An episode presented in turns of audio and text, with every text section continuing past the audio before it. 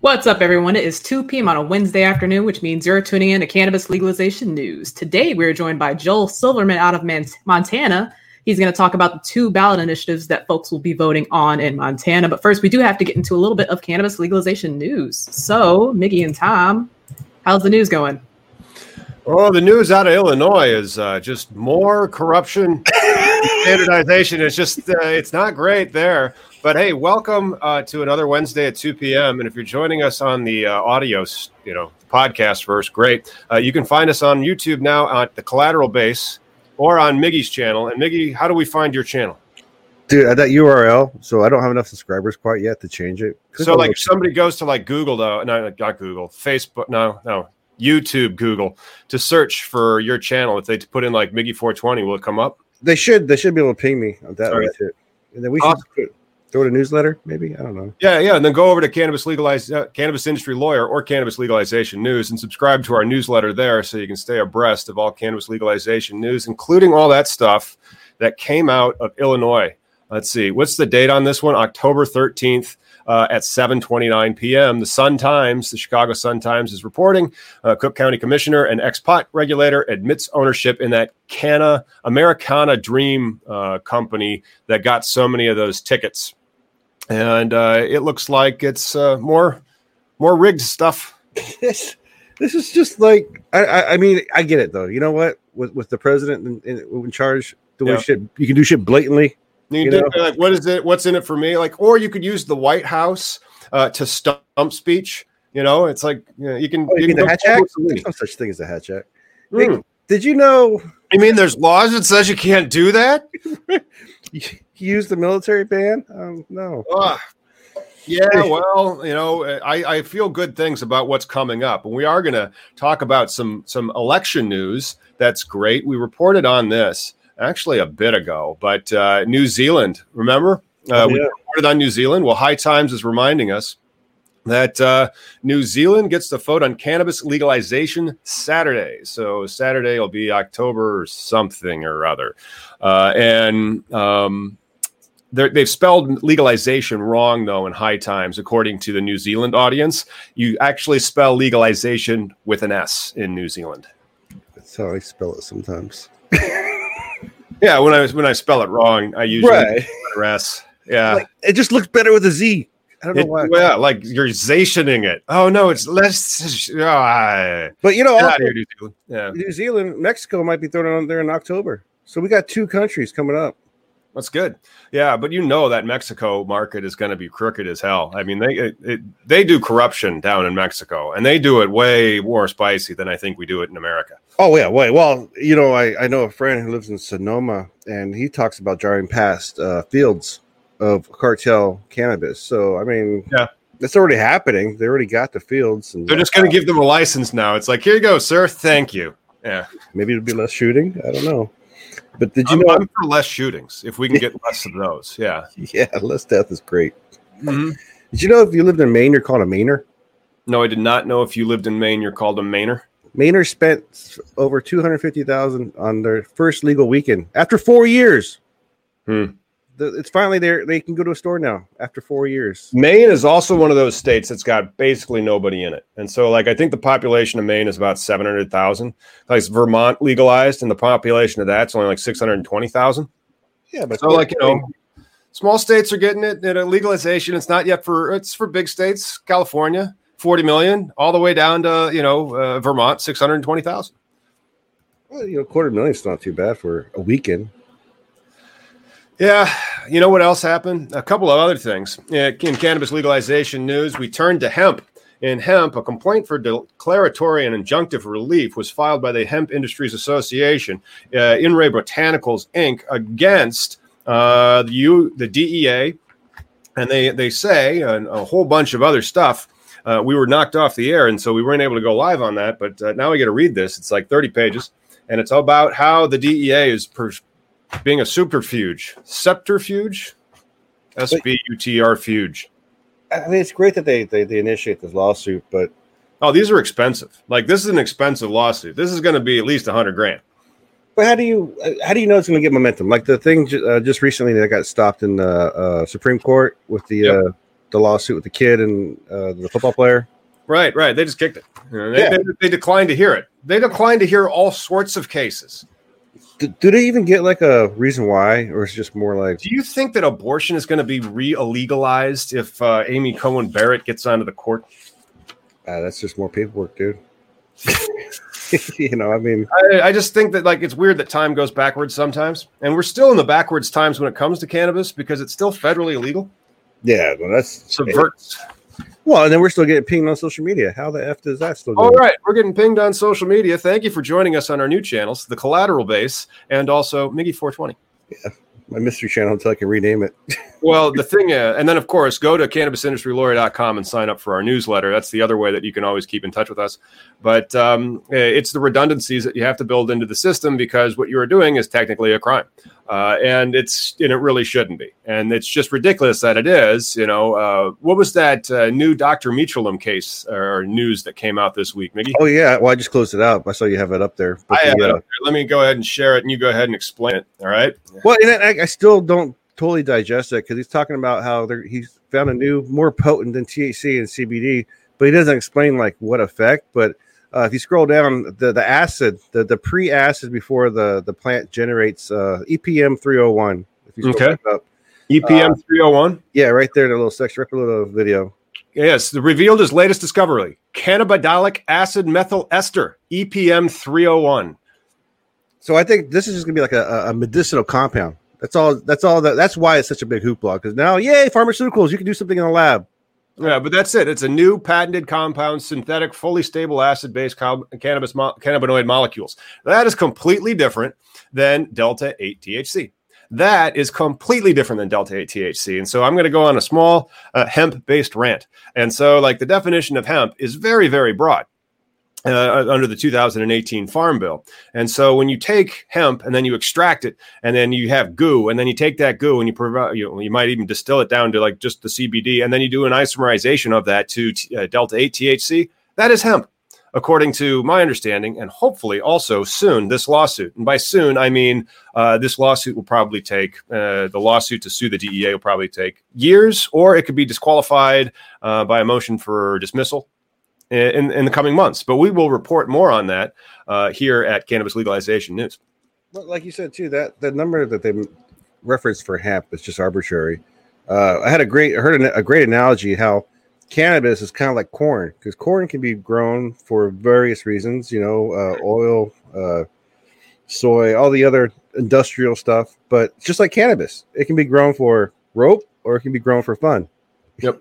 You know, I mean, like, and, and cannabinoids can be synthesized in the lab, but you can also take natural cannabinoids and, you know, do some processing and some extracting and some isomerizations and get other stuff that still doesn't have this Delta nine in it, that has Delta eight, which has been studied for decades, and it's more safe than the Delta nine version.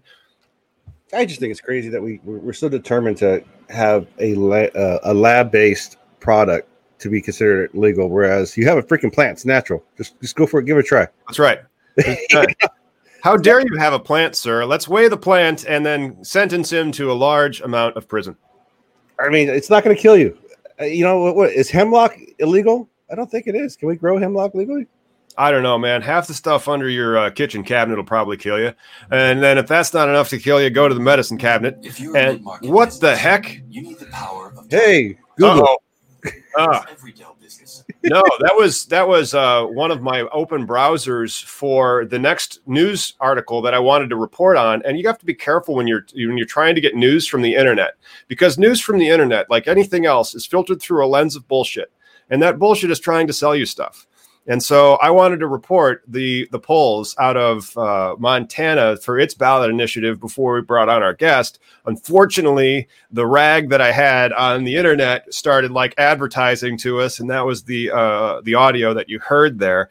Uh, and so, no, but good news out of Montana polls. It appears that approximately seventy percent of people do support the legalization of cannabis in Montana, which is a population of about a million individuals, some of which are more righteous and guests of the show than others. So let's talk about Montana. Yeah, let's bring on Joel. Hey, Joel, thanks for joining us today. Hey, everybody. How you doing today? It's good to see you. So, great. tell us a little bit about what you're doing at Silverman Law Office. Yeah, well, we've got two offices, one in Helena and one in Bozeman. Uh, we represent a large number of bars, restaurants, casinos. And when medical marijuana came into passage in Montana, it was just a natural fit because the licensing requirements are very similar. Matter of fact, uh, and I know we'll get into it, but the if the new law passes for recreational, it's going to put the control of recreational marijuana underneath the Montana Department of Revenue, which is where liquor's controlled in Montana. How many times has Montana reinvented its medical? I used to travel through Montana as a technician, and uh, I, I twenty eleven, you know, I see you smiling. You remember like the billboards, like like it was blatant. It was people saying, "Hey, we got medical, and we're going to bring it to you," and then not everybody liked that. It, it was not liked, not just politically in Montana. It was not liked by the feds either. Uh, the feds did a very large sting in Montana across the state and hit several of the grow operations, almost all of them. Uh, and w- they were able to get them on tax evasion charges to gun charges, uh, oh, man. about everything they could bring under the sun. Uh, and it was quite the big sting, and it really put a, a chilling effect on the medical marijuana industry in Montana. Yeah, yeah, it's pretty wild, too, because it wasn't even a, a, an even uh, – persecution, because right down the street from you, from Bozeman, there was a um, a gentleman that was busted. He had a uh, he was a member of a church, and in his interview, he's like, "I pay taxes on this medical marijuana, and so it's like I'm paying to arrest myself." And then actually, the judge didn't uh, uh, give him a sentence. He said, "Look, I don't want to put you in prison for something that is Mike doesn't make sense." Whereas Richard Flor was in prison for a year and passed away in prison. Mm-hmm. And and. You know, Flor ended up in federal prison.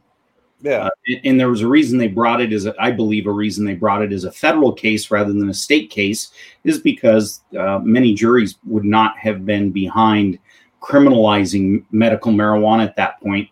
And it was much easier to prosecute those cases federally, especially if they had guns on location. And of course, they have guns on location. They have weed and money. Lots of cash. You know, maybe I would like to protect my weed and money. Can I have a gun? I'm sorry. That exposes you to further criminal penalty. Oh, man. And so do you think that back in the day, and when I say back in the day, that was two thousand eleven. It's not like this was nineteen sixty-four or something. Uh, uh, they were using I R C two eighty E as a prosecutorial device to be able to go in and shut down these places and say, you haven't paid your taxes because you haven't been paying the double taxation, and they just did the raids that way. I didn't, I've never read any of the complaints. No, it was, it was one way for them to get to the subpoenas. And that was because they could say to the court, to the judge, hey, we know that they're not paying their full share of taxes. And, and oftentimes in the tax world, we also have several tax attorneys. I'm in, including it as one of them, uh, that what they do is they run statistical analysis. With that analysis, they can go in and say, look, we know this place is selling this much marijuana based on their square footage. They should be raising this much money and raising this much in taxes. Well, look, here's their return, Your Honor. We know their tax cheats. This is a large enough number to warrant us to go seize their records. And, oh, ta-da, they're guns, and we now have federal felonies. Oh, wow. That's something else. Can you, I just can't even conceive it. Like, you know, there's, um, there's standardization of yield and output velocity of a cannabis operation being used to, uh, to, as a basis for tax fraud. And, and so yeah. the, the factual, like, you know, showing of that, they know how cannabis works. They know, like, well, I wasn't using that. I mean, how do you defend that? Like, I'm sorry, we only get two harvests a year, Your Honor. We were doing outdoor and, you know, or, or like we don't use that method of harvesting. You know, we were, we were growing different strains. Um, that's just ridiculous. Well, and it's nothing new, though. This is what's crazy is it was new for the feds to go that route, but it was nothing new as far as the I R S using it in other industries. So especially cash heavy industries, they will use this as a method, if you will, to try and find tax loopholes in cash heavy industries to see where are people actually hiding cash. How is that even legal for an agriculture product? Because, like, for one, you're pr- saying, hey, you're going to have the best harvest every freaking year and you're never going to encounter anything. And two, like, you're you're assuming that this mass amount is going to be X amount of dollars, whereas sometimes you you need to concentrate or, mm-hmm. you know, edible, it, it's going to go into other stuff. It's not going to just be a whole flower. And and I know I'm opening a huge crazy can of worms here, but uh, what it is, it's kind of like a statistical analysis, if you will. And so it's not dead set accurate by any means, because every operation is different, right? You may have one operation that's going to, you know, process stuff down into different tinctures, edibles, whatever, that's not actually for inhalation. And so they're going to have a different kind of Uh, sales process in the end, an amount that they're going to sell versus someone who's just selling bud. And so with that, right, a pure flower operation, it has a different type of production capacity and different type of sales regime. But it's really not that hard to figure out when you look at just simple numbers and what a typical operation of a certain size would sell. Hmm. Like an averaging, probably.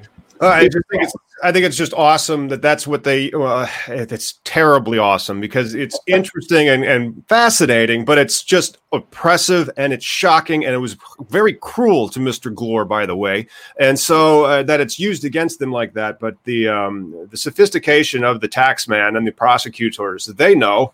They they aren't they understand this game, uh, but they're just using it strictly against you. And so it's uh, the auditors at the I R S probably also know, and and that that might be one of the reasons why the the industry is so frequently audited. Yeah, and it, it doesn't it doesn't help that number one, uh, cash, any cash business has a very high likelihood of audit. Uh, we see that an awful lot. It, it's we actually so Montana also has legalized gaming. Uh, in a very specified kind of way. And so we have machines. And it was funny, an I R S agent came to talk one year at the convention uh, in Montana, and they were trying to make this big deal about Montana casinos being this haven for uh, cash abuse in the tax system. And they absolutely did not understand how our industry works. All these machines, almost all of them in Montana, are now connected to the internet.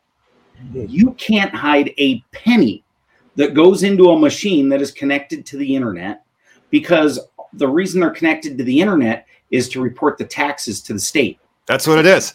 But like that's taxes. And, and then the, the, the seed to sale tracing in the industry. And so, yeah. yeah. Exactly. Right? It has nothing to do with controlling the supply. I mean, yes, it does, but it's the supply of the taxes they're trying to control. Yeah, one hundred percent. And let's face it. So in Montana, that's a perfect example. Montana, when they passed uh, via voter initiative to legalize medical marijuana, there was no tax on it. And at one point, I, I, I had worked for the Montana Department of Revenue for over six years there uh, as one of their main tax attorneys, and worked with a lot of liquor and gaming cases as well. But when I first opened my office, uh, somebody in the marijuana industry came to me and they said, Joel, we have this problem coming down the pipe. We know it. And it was after the bust. And they said, legislatively, here's what we believe we're going to face. And I said, how are you guys so foolish not to see how easy this is?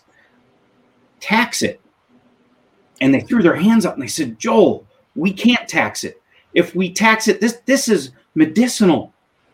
And I said, you have to get beyond a Republican Party that doesn't like this. The only way you get beyond it is give them money. That's right. You give them money. You have I, to I noticed that you don't like me. Would you like a dollar? Yes. Ah, now, how would you rate me now? Uh, yeah, you still right? Don't like me too much. How about ten dollars? Okay, good. I'm going to start calling you buddy. You know, uh, but then it, it's fascinating that that was the hook and the lure. It's so easy. Pay them. Yeah. Because, yeah. yeah. well, let's face it, any state government, state government's not getting smaller anywhere in the country. You're in Illinois, Tom. Holy crap, one of the most corrupt states in the country. Oh, if you want, you want more proof of that, read our news. You know, and you know, like another one of the pieces of news we didn't report in the news summary, so bonus news. Um, uh, all the craft growers have now sued the state to uh, petition for a writ of mandamus, just basically release the scores. Tell us what happened. Um, yeah. Nice. And and so they're they're now suing on all all sides, and it just I just and so now I'm advising people that want to get in next round. I'm like, look, uh, you might be you're early. That's good. Let's keep working on it. Let's find that real estate. Let's get your team together. But uh, expect that as soon as the legislature gets back in January, there's probably going to be amendments to this law uh, because they've screwed up and they are trying to avoid the lawsuits in the future. Uh, and and I, I guarantee there's going to be amendments to the, the statute uh, next spring, hopefully before the next round of dispensary applications. Well, if you want to see a long line of corruption uh, legally, l- you have to look no further than the alcohol and gaming industries in Illinois. It is absolutely atrocious. Mm. Um, and, and we've had some clients who wanted to expand, and Illinois was a favored location. And I said, oh, boy. Good luck on that one. Well, those, people, those are the people that won, that got into the license lotto.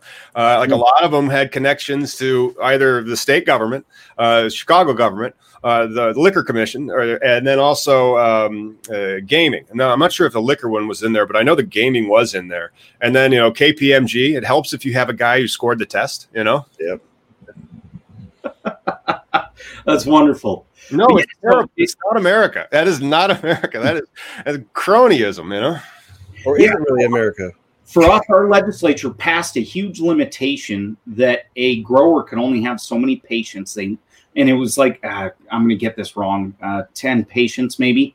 Um, but I, I think it was even smaller than that. But they were greatly limited in the number of patients they could have and the number of plants they could grow per patient. So it basically wiped out the entire industry. The industry files a lawsuit. Uh, judge overturns the law, says the law is unconstitutional. And so we kind of get this mismatch of, of, you know, legislative law and now a court decision. And so then that gets fixed back in two thousand seventeen. And so we're where we're at today. It uh, started with a two percent tax. Then it's it's a four percent tax, which is what it was originally intended to be. Uh, they accelerated it. Uh, tax benefits have been phenomenal for the state. We're a small state. They collected somewhere between sixty-eight and eighty million dollars in uh, revenues, not not marijuana taxes, total revenues is what they estimated. So we've got about three, three plus million dollars in tax revenues. For a small state like Montana, that's huge, right? It doesn't sound like much, but when now you start talking about legalization, it's going to have a twenty percent sales tax. And we're a state that hates sales tax. We don't have one. Uh, only municipalities can have a sales tax. We have hidden sales tax in our lodging facilities tax and our telecommunications taxes. There's a few others, but it's really now going to be this twenty percent sales tax. From the grower's side, that is from on heaven. Wow. Because they're all growers are already getting screwed tax wise, right? Because they can only deduct their cost of goods sold. Right. Well, this is a sales tax. So it's on the consumer, not the grower. Oh, if there had been another tax on the grower, it would have been a non-deductible federal tax. So if this passes, this is great for the growers. Yeah. Right. But it's a twenty percent tax on the consumer. Ooh, yeah, that's pretty steep. But I think that tax, you know, and I, and I hate to say that you're right with this one, Joel, because that tax is like a protection. You know, if Washington would have just done that, you know, a lot of people tried too. A lot of people set money aside. Uh, when I used to make purchases in the cash only, you know, say they said twenty dollars for a, an eighth, and then, well, there's another five twenty-five for tax, and they would put that to the side supposedly. I don't know, but I would think you would. I've heard of several issues where people like uh, uh, have a heart up here. They actually had to get, try to get a shakedown from a, a federal tax person uh, because he was actually paying a lot. Man reaped in a lot. But uh, the fact is, though, if the state is behind it, because earlier, like like I was asking you earlier about the beginning of uh, Montana's uh, medical, and it was the wild west of just weed everywhere. And uh, and the, you have a great culture, too. I know a lot of people there. Um, but yeah, a simple tax would have at least got the state behind the industry, I think. Yeah. Once, once you give the state government money, good luck getting it back. I mean, yeah. Not just getting it back, but giving it up in the future. Right. Right? So uh, if you guys want, I can walk you through kind of where the tax dollars go. The, the, the, oh, I got to give the folks credit who put this ballot initiative together. Um, they actually were really creative in how they did it. And if I were going to push something in another state, I would do it kind of this way, because where they're putting the money is really interesting. Um, they've got ten percent of the money is going to go to the Department of Public Health and Human Services to work on uh, existing agency issues and uh, to help with different community-based programs, and uh, also to help with healthcare costs. They've got uh, four percent is going to go to help wildlife. So if you're an outdoor enthusiast, this is supposed to help fish, wildlife, and parks.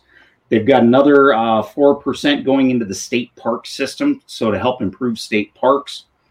four percent is going to go into recreational facilities specifically.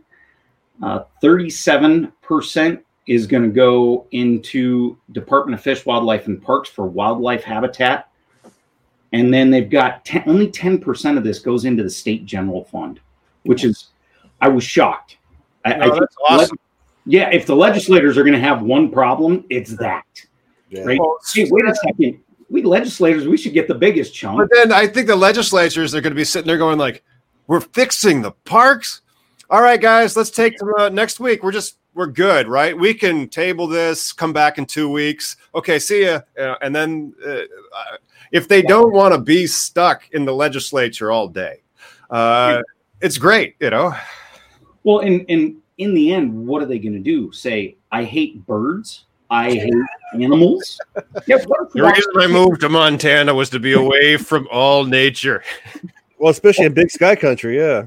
Exactly, right? Oh so, God. um, and, and then we've got all sorts of other stuff here going in for uh, dealing with localities. So ten percent of this money is going to end up in locality hands, which is how, how do locals say, no, we don't want to help our local schools and local programs. So right. they the numbers I've seen are between thirty-three and thirty-eight million in the first year, talking about forty-five million in tax revenue uh, by like twenty twenty-five. If this passes, there's no way it ever goes backwards. Birds, yeah. man. I, I, the, I can't wait to go to Montana. It's after you guys have had it legal for a few years. You'll have a lot of nice digs. You know, it'll yeah. be uh, wonderful to camp there. I'm not sure if I, I deal with February there, but, you know, oh, um, no. summer, I'm sure, is beautiful. Wait, you live in Illinois. I, I begrudgingly live in Illinois. I uh, it was one of it was the most active scene of cannabis when I you know started my firm. And now I'm like sitting there and going like, boy, Florida's starting to look hot with that Flora-grown case. If that thing breaks wide open, and then I have uh, sibs that live in Tampa, and so I uh, look for us to do a lot more uh, Florida uh, content, especially in the winter months. But you know, I, I I hope to get to Montana next year. That'd be awesome. To see. I mean, like, what's the licensing regime that it looks like? Is it going to be open? Is it going to be uh, uh, uh, license caps? How's it looking? Right now, it's open. They they did not put a cap in, so for liquor. It is based on population. So uh, we only have so many liquor licenses in a given city or a county. This is open for licensure. Now, cities can put zoning restrictions in that would prohibit somebody from being a uh, uh, an operator in the recreational facility. Uh, but uh, I, I don't see that, that that's going to really be a problem in many of our communities, um, especially the larger communities. And then the smaller communities will see that even if they put a restriction in, I think they'll see that very quickly and change their mind on that. But uh, so the application itself is very similar. I'm assuming it's going to be very similar to a liquor application, fingerprint cards, personal history statements, no felonies that are of importance to uh, the marijuana industry. Um, And and other than that, it's just kind of what's your corporate structure. Anybody that's more than a one percent owner has to be disclosed and go through the whole uh, personal history side of things. Uh, but it, it's pretty minimal. Man, so like this isn't going to be one of those ninety thousand to one hundred twenty-five thousand dollars applications that the consultants come in and it's a fifteen thousand, well, fifteen hundred page application. No, it's yeah. it's actually going to be pretty easy. And Uh, right now, our current regime for medical marijuana, and it's going to stay this way, is through Department of Public Health and Human Services. At least it's going to stay that way as we know right now, because there's no legislation to change it. But they've been a great state agency to work through. Absolutely fantastic for us. We call them, they, we have questions, they answer. They want to help people provide a better product and better service to those folks that are in healthcare needs uh, for medical marijuana. And so they've, the state's really been a wonderful tool to work with. So right now you guys only have medical. What is the uh, model? Are you guys doing a collective model, or is it like, can you actually have a company out there? Yes. So it's it's very much structured uh, business structure. So you can you can have uh, multi-tier structured business. So you could have multiple tiers of growers uh, or processors, refiners, to then having a retail facility that's the uh, that's on the end side for the consumer. So uh, much less also having a separate company to own the real estate, right? If you're trying to ensure that maybe federally you're not going to run into any problems if the feds come in to do a bust, because it's still tier one. Uh, the feds come in to do a bust and they're going to nail everything. You may be able to find some protection by setting up a separate company owning the real estate. Do you do vertical integration as well there? Yep. Wow. That's awesome. So then if I wanted to be vertically integrated, I would just stack the licenses? Well, there, there's... Yes, basically. So as, as I read the statute, and, and I could be wrong on this, but as I've read the statute, and it's not one, it's literally thirty pages. Uh, the way you can, so on the medical marijuana side, you have to be vertically integrated. On the recreational side, you won't. Ooh. You'll actually be able to buy product from another manufacturer to sell it to the retailer. So if you've got a special refining process that makes the best vape, I can go through you to buy it and sell it in my store. Right on. Neat. So processor's dream kind of, no, it sounds fantastic. So I've, now the next question is, are there any direct flights between Chicago and Bozeman? You know, uh, uh, th- there is from Boston. I know. Um, I don't know about Chicago. I, I li- actually work out of, I live and work out of Helena, and come over and work with our Bozeman team one or two days a week. And so I, I very rarely fly out of Bozeman.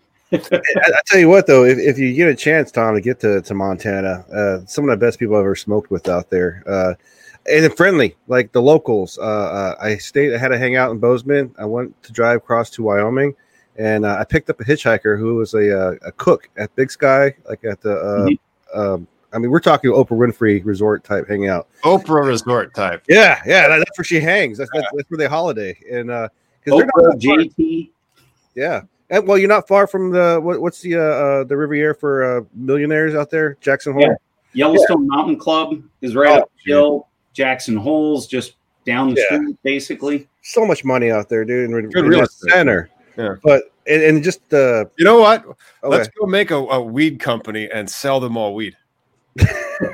Hey, uh, you know, here's that, that stuff you like.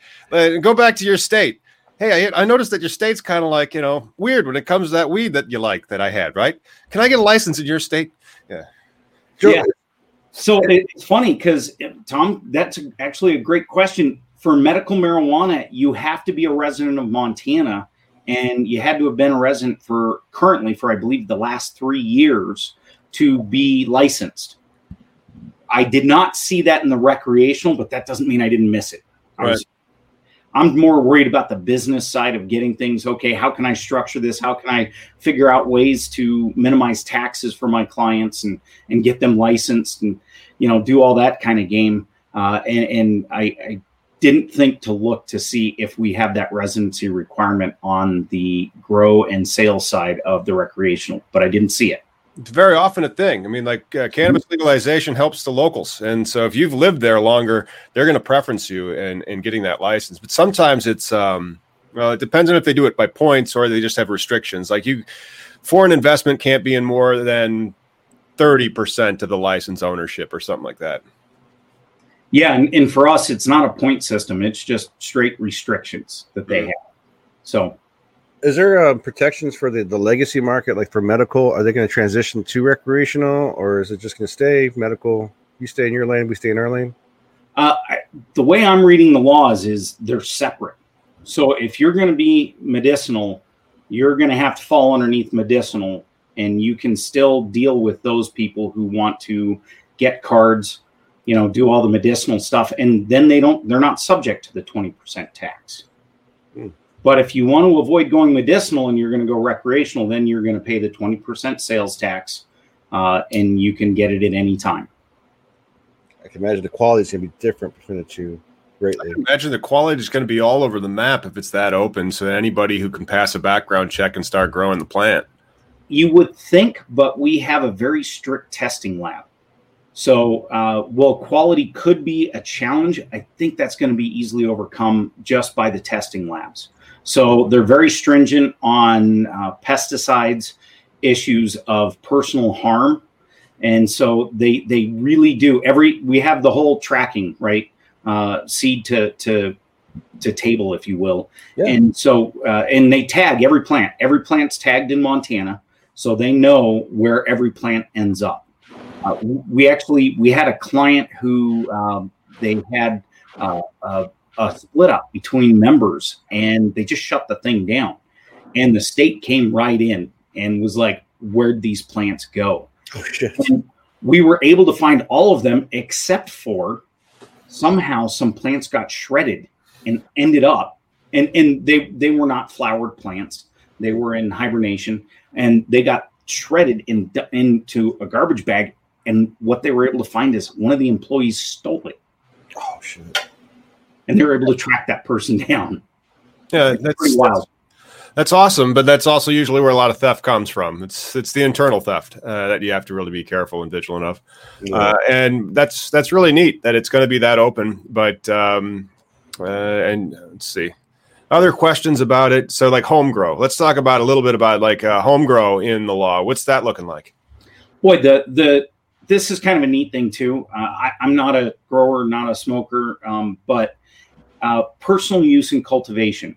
You're going to be allowed to have one ounce in possession, and uh, they've gotten rid of most of the criminal aspects of marijuana in Montana. If if this voter initiative goes through, um, you can have four mature plants and four seedlings, and then if you have more than one ounce in your home, the requirement is that it has to be locked up and out of sight, and that's it. I mean, it's weed cave. Oh. Yeah. And one other thing, you either have to own the home or have the permission, written permission from the landowner. Right. So if you're renting your house and you want to grow in your house, you get a letter from the landowner that you're leasing from, and ta-da, you're good to go. So, and th- this is going to be coming up with the initiative uh, number one eighteen. Is that what you guys refer to it as? Yeah. Well, it's it's two. So we have Constitutional Initiative one eighteen, which is to change that in Montana's constitution, we defined who an adult is, someone over eighteen.